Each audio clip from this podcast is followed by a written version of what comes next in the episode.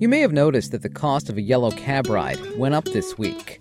We can debate the need for a fare hike. It's much harder to debate the vibrancy taxis have added to the color of the city's fabric. Taxis are as much a part of New York City as skyscrapers and street vendors. Good morning, I'm George Borarki, and this is Cityscape on 90.7 FM and WFUV.org. This week's show is devoted to taxis and to the people who drive them. Hurry up and get in. The meter's running.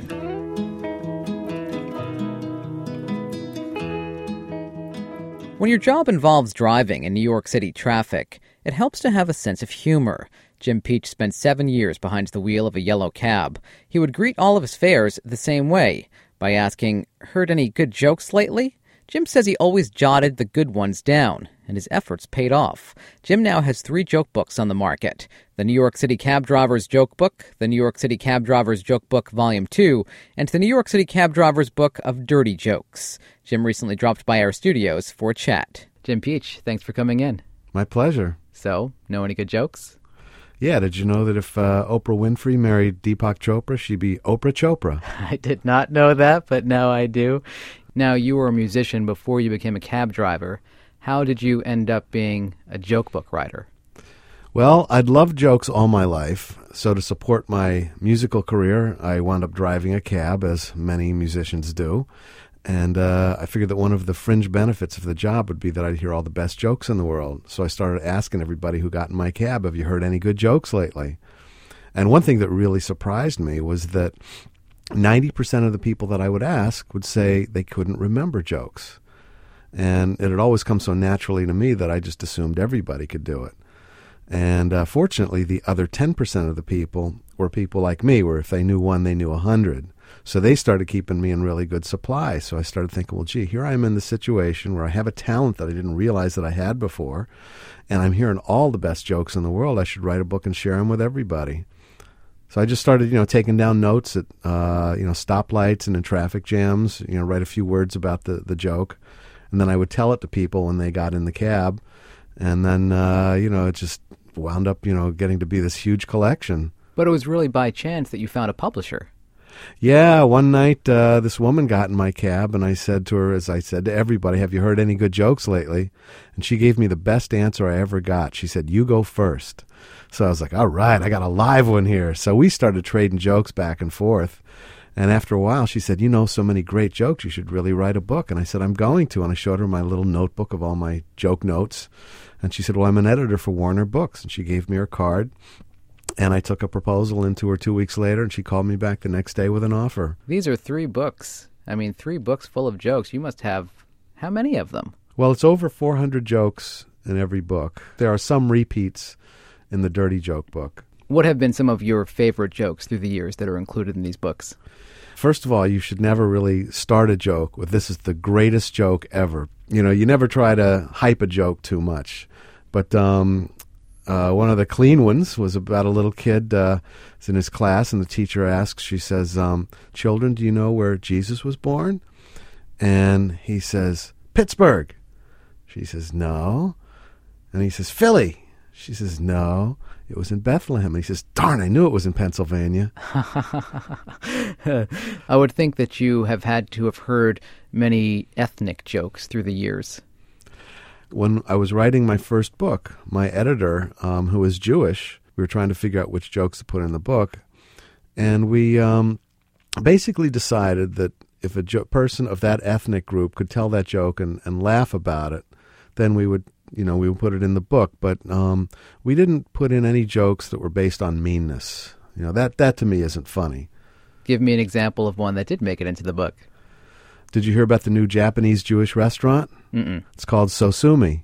I got to give you a cab driving joke.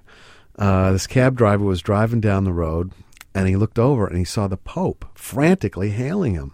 So he swerves over, and the Pope jumps in, and he says, "Look, you got to get me to Kennedy Airport. My limo just broke down. I got to catch that last plane to Rome." Cab driver says, "Great."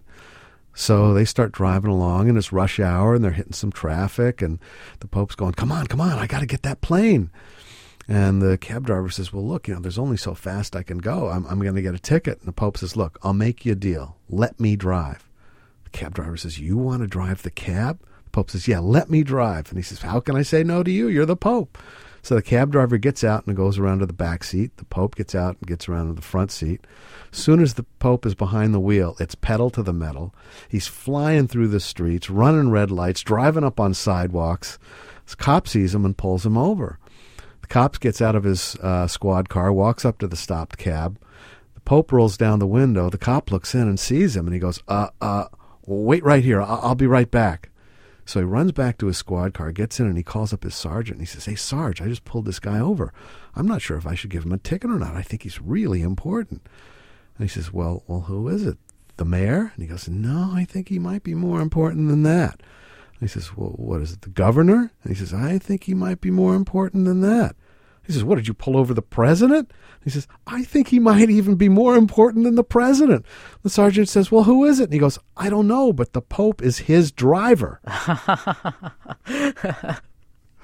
That's a good one. That's a good one. I like that one, too, because it's the cab driver's the big shot. How many years did you spend behind the wheel of a cab? 7 years part-time, 3 days a week. I used to work Wednesday, Friday, and Sunday. I would imagine you have many strange but true stories from when you were a cabbie. Yeah, I have some pretty interesting stories. One night I picked up Robin Williams and Christopher Reeve and their wives. That was a really funny time, and Robin Williams was just as funny as any time I've heard him on TV or anything. He was hysterically funny. He was sitting in the back with their two wives, and Christopher Reeve was sitting on the seat next to me. Obviously, this was before his accident. Robin Williams and I were trying to stump each other on jokes. He would say, have you heard the one about? And I'd answer with the punchline, and I'd say that to him, and he'd answer with the punchline. And it was a fairly long affair, about 15, 20 minutes, and we only got each other on one joke each. When they got out, I didn't have a book to give to them, so I asked them if they would sign my book. So they signed it, and I looked at what Robin Williams had written afterwards, and it said, you give great hack, Robin Williams. Now, as far as driving a cab, you don't do it anymore. No. I read, though, that you do renew your hacks license every year. Is that true? I do that, yeah. It's a nice little insurance policy. And one cab driver said to me one time, he said, because, you know, after work, I would always take a cab home. And one cab driver said to me, he said, I love this job for three reasons. Number one, every day is payday. I come home with that cash in my pocket at the end of every night. Number two, I take a break when I want to. I don't have a boss looking over my shoulder. I can do whatever I want. Number three, I work when I want to. I used to get fired for that. Jim Peach, thanks so much for coming in. Thank you. If you want to learn more about Jim and his joke books, he's online at nyccabdriversjokes.com. Some fears share jokes, but others become the brunt of them. We found some cabbies on a late-night break at a Manhattan deli who were getting a chuckle out of their drunk passengers. They also talked about some other challenges they face on the night shift. My name is Abdul, and I'm a cab driver, and I work at nighttime. First I start because I was going to school, to the college, so I have to drive at nighttime. Daytime I have to go to school. So since that time, you know, I used to drive at night, you know, and I stay at nighttime. We don't get ticket, you know, at nighttime. Yeah, it's not like daytime. Daytime is very easy to get a ticket. It's not like nighttime is... and also there is like rules. Before 7, you cannot make some turns, and after 7, then you can make it.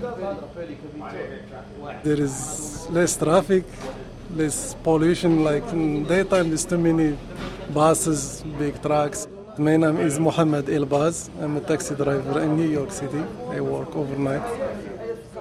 We got problem with the people who drink, you know, a lot. Some people just, you know, like they open up the cab, they throw up and close it, and they walk away. The most interesting thing is when you pick up someone who doesn't know where, he doesn't remember his address anymore, you know, and you just have to go, you know, to try to get him where he lives. They keep saying, just take me home. Where is home? You know what I'm saying? Just go, I want to go home. But I don't know your home, so you have to tell me where. And it's a little bit scary, you know, like at nighttime, you know, like going to the Bronx at 4 a.m., picking up like four guys or, you know what I'm saying, three guys. It's very hard a little bit. Sleeping is it's kind of very hard to sleep at daytime, and you have to find the good place and the good spot to sleep.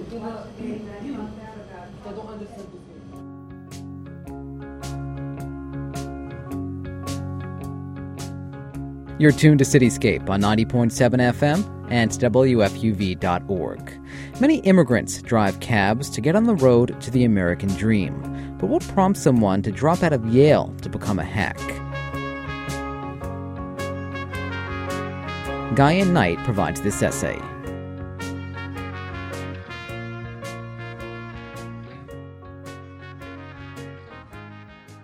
Now that I'm over the initial thrill of driving a taxi, I don't force conversation with my passengers. The ones that want to talk inevitably break the ice in the same way. You know, you're the first white cab driver I've ever had. I have a practiced reply. Actually, we make up about 10% of drivers, a fact I picked up from an official Taxi and Limousine Commission study. Usually the passenger will ask me how I got into the industry. Well, I dropped out of school last year, and I needed a job to make ends meet. I'd always wanted to drive a cab, so here I am. Where were you in school? Some of them will press. Here I pause, and then rattle off. I did undergraduate at the University of Chicago, got a master's degree at Oxford, and I left a PhD program at Yale. I studied medieval monks.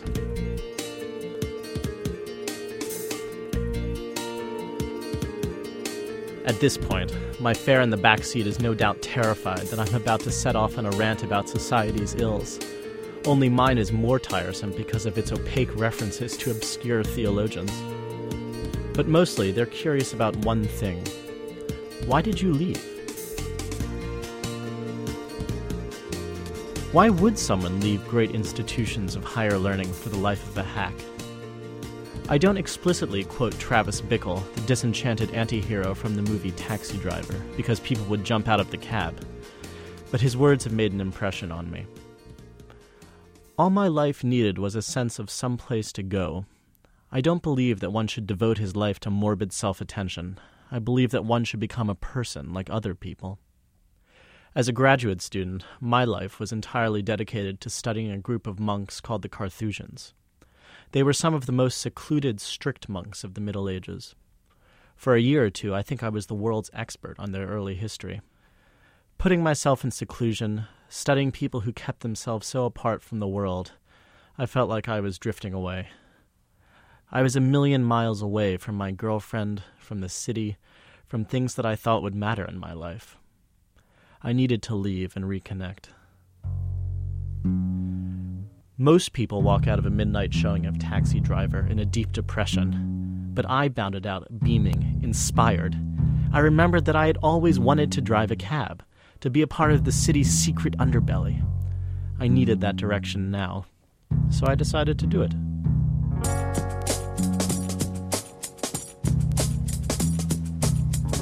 A few weeks after I walked off of Yale's Gothic campus, I was back in the classroom. This time, a windowless basement room at a community college in Long Island City. I could never work up much enthusiasm for classes on medieval law, but I had trouble sleeping before taxi school. I arrived 15 minutes early and watched my fellow aspirants filter into the room. I was clearly the only American, and everyone glanced at me nervously, wondering what the hell I was doing there. After 10 minutes of waiting, our instructor strode in.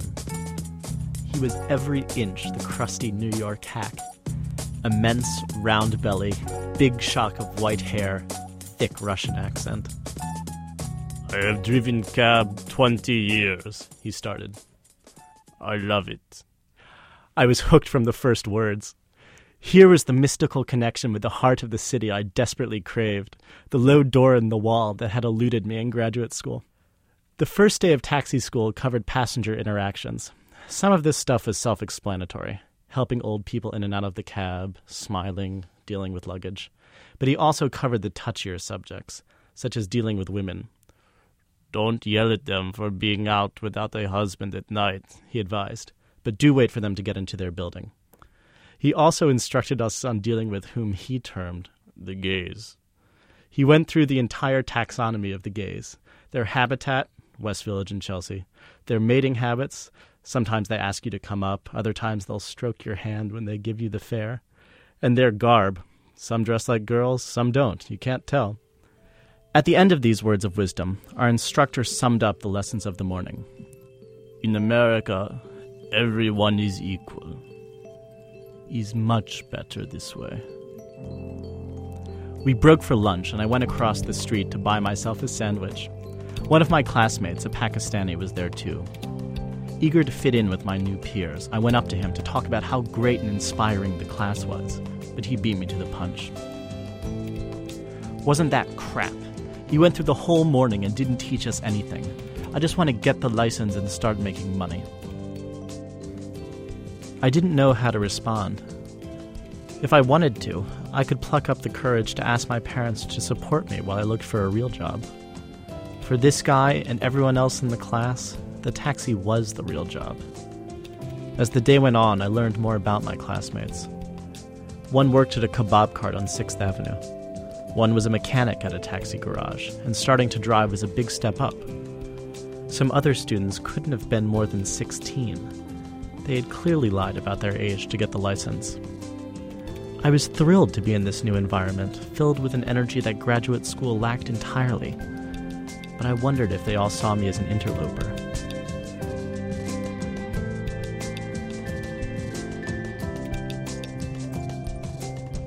Taxi school came and went, and I passed my exam and got into a yellow Ford Crown Vic, mine for the 12 hours of my shift.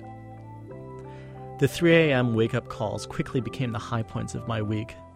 I loved biking to my garage in the dark, cruising the city streets in my cab. Driving was real. When I made mistakes in my early days, the farer's irritation was an exercise in immediate reward and punishment. My first time going into Williamsburg, it took me 15 minutes to find the entrance to the westbound BQE, while my fare nagged me to ask for directions. These disasters were entirely different from the relative safety of academia. But slowly I began to learn the city, to think less and drive more.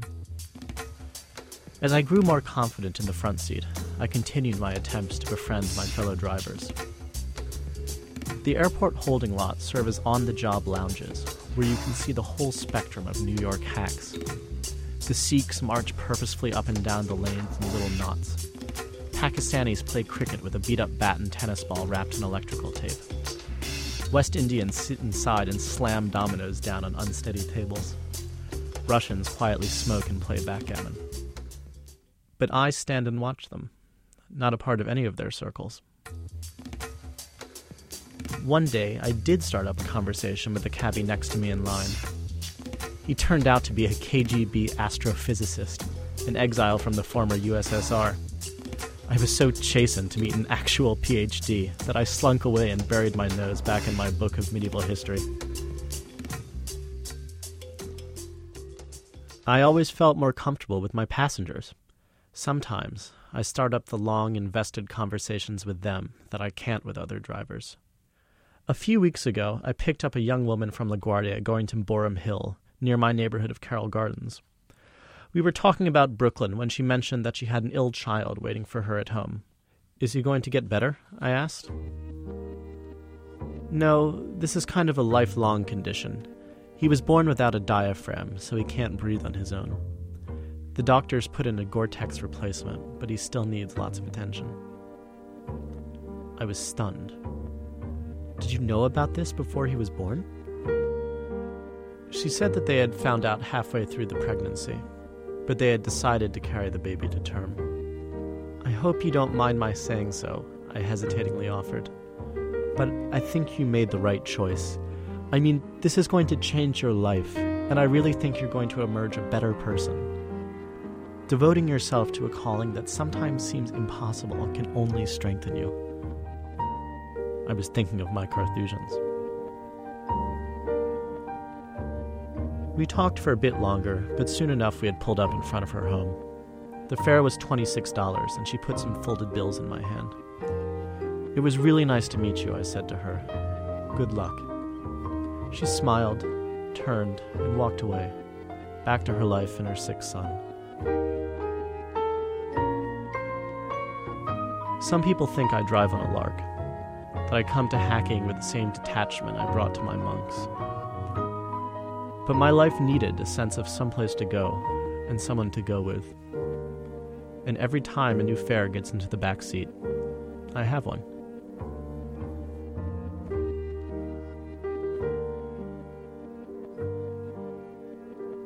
That's former graduate student Guyan Knight, who can safely say he knows more about Carthusian monks than any other cabbie.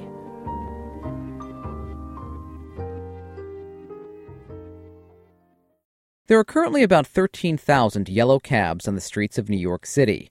The yolk-colored vehicles have been around in one form or another for some 40 years, but some are now looking to the future. Designers, planners, automobile manufacturers, and the Taxi and Limousine Commission are all working together to develop the next generation of taxi. The Design Trust for Public Space is part of the effort, which is called Taxi07. I spoke to the group's executive director, Deborah Martin.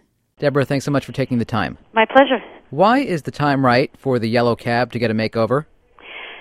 You know, as a city, we've gotten to the point where we need to have taxi vehicles. There's 13,000 taxis that roam the streets every day, 24/7.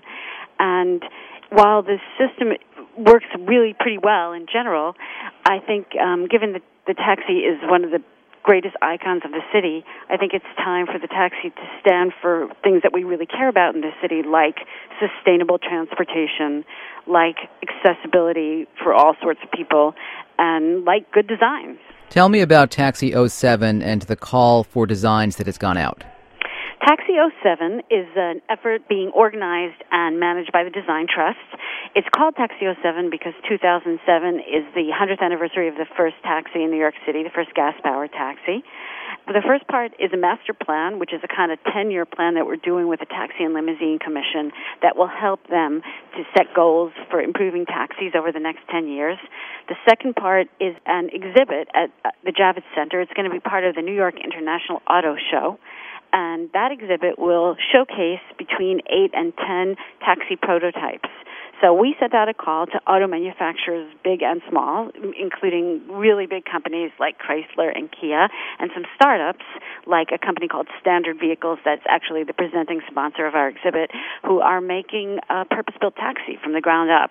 And we asked them to look at every aspect of the taxi from the micro to the macro. So they're rethinking things like how the roof light can be more legible so that someone from out of town doesn't have to know the kind of tricky symbolism of the light on, light off thing, how the taxi can be wheelchair accessible, how the taxi can be more fuel efficient and or even totally electric. So there is a wish list of features that you presented to manufacturers. Oh, yeah. We have very specific things that we would like to see. And topping the list are making the taxi more environmentally sustainable and making it accessible. Have any preliminary ideas already come in? Oh, yeah, we have. I mean, the exhibit is being designed as we speak, and actually we're pinning down final design soon because it's going to go into construction. They are just going to debut in New York a vehicle that is fully wheelchair accessible, that has a ramp that can be pulled out easily. The vehicle itself, the footprint of it, is no larger than the footprint of the Crown Victoria. So the wheelchair rolls in the ramp, it turns forward, and it locks down in the position of where the front passenger seat would be. We also have a bunch of New York industrial designers, including Smart Design, Bursell & Sec, and Henna Design. Local industrial designers are joining with us to redesign components so that even in the near term, as new vehicles roll out, we could have a better, let's say, Crown Victoria with improved roof light, improved partition meter, that sort of thing. Let me ask you this, Deborah. In the future, will taxis still be yellow? Yes. I think I can say pretty confidently that there's a strong feeling both in the taxi community and in the industry and at the TLC and really among the public that that particular color is the taxi brand. And it's interesting, there are other cities. Through doing this project, I've talked to people in Miami and Chicago and San Francisco, other cities that have taxis, and their taxis are yellow too. And when you ask them why, they say, well, that's what the New York taxi is, yellow. So I don't see that changing, although some have suggested that they should be green. as vehicles themselves become more environmentally sustainable. But I don't see that happening. I must say, I can't remember what city I was in, but I saw a pink taxi and it didn't work for me. Yeah, I've had that experience. It's true. It's like it's almost in, you know, if you've been in New Yorker long enough, it's kind of in your DNA that they should be yellow. And the truth is, if you look out a window in Manhattan, you know, that's the color that marks our streets. Deborah Martin, more information at taxi07.org, right? That's right. Deborah Martin, thanks so much. You're welcome. It was my pleasure. Deborah Martin is the executive director of the Design Trust for Public Space. Once again, you can find more information about the push to transform the yellow cab at taxi07.org. Not all taxis in the city have wheels. For some commuters, the best way to get to work is on the high seas. We recently visited New York Water Taxi to learn more. My name is Brian Polero. I'm from Bayonne, New Jersey. I'm a captain. I've been with this company about 2.5 years, been in the harbor close to 4 years total. In the morning we start the first pickup from Hunters Point. We kind of do what's considered a large triangle from Hunters Point to East 34th Street, down to Williamsburg, Fulton Landing, and to Pier 11. That's considered one trip.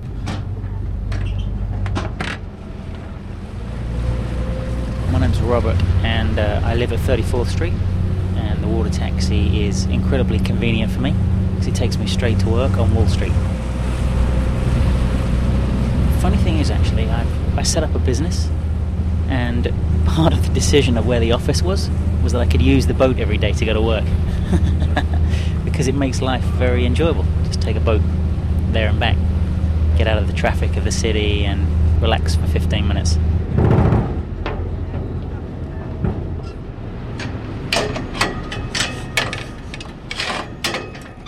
The boat is capable of just over 30 knots. Depending on the current, we could be cruising anywhere between 20 and 25 knots just to maintain a safe speed where we're not putting too much stress on the engines.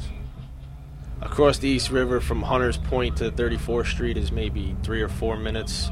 From Pier 11 to Hunters Point, if we're just cruising and we're not in a rush, maybe 10, 12 minutes at most. Weather's bad, we have GPS and radar. We usually are glued to those. Radar can tell you who else is around you, who's coming at you, who's going with you, and the GPS is basically a digital map we just follow, and we can pretty much tell where we are. My name is Sandra Vassos. I'm born and raised in New York, and I'm on the taxi as a commuter. I commute to Wall Street from Queens. I changed jobs, and my new job now is downtown on Wall Street, and a friend of mine just said, hey, you know, there's a water taxi, and it takes you from Long Island City to Wall Street, and it turned out to be true, and I started commuting.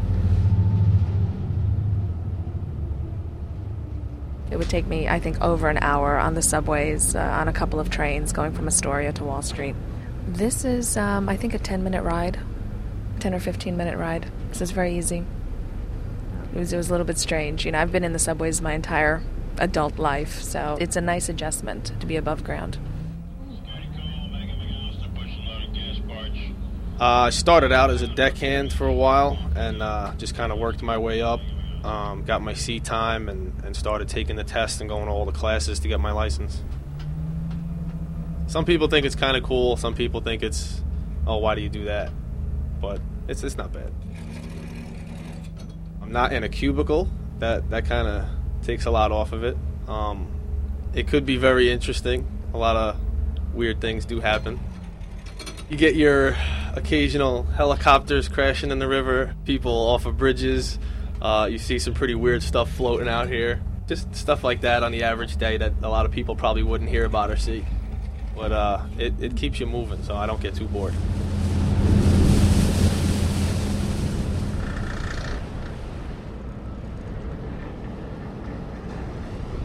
You can find out more about New York Water Taxi at nywatertaxi.com. And I've heard all those stories about the black hats and the way they drive. That's it for this week's Cityscape. Some of you may remember that last year, Cityscape profiled the matchmaking cabbie, a local hack who helps passengers find true love. You can find that piece and others in our archives at wfuv.org. I'm George Borarki. My thanks to producer Jody Avergan. Have a great weekend.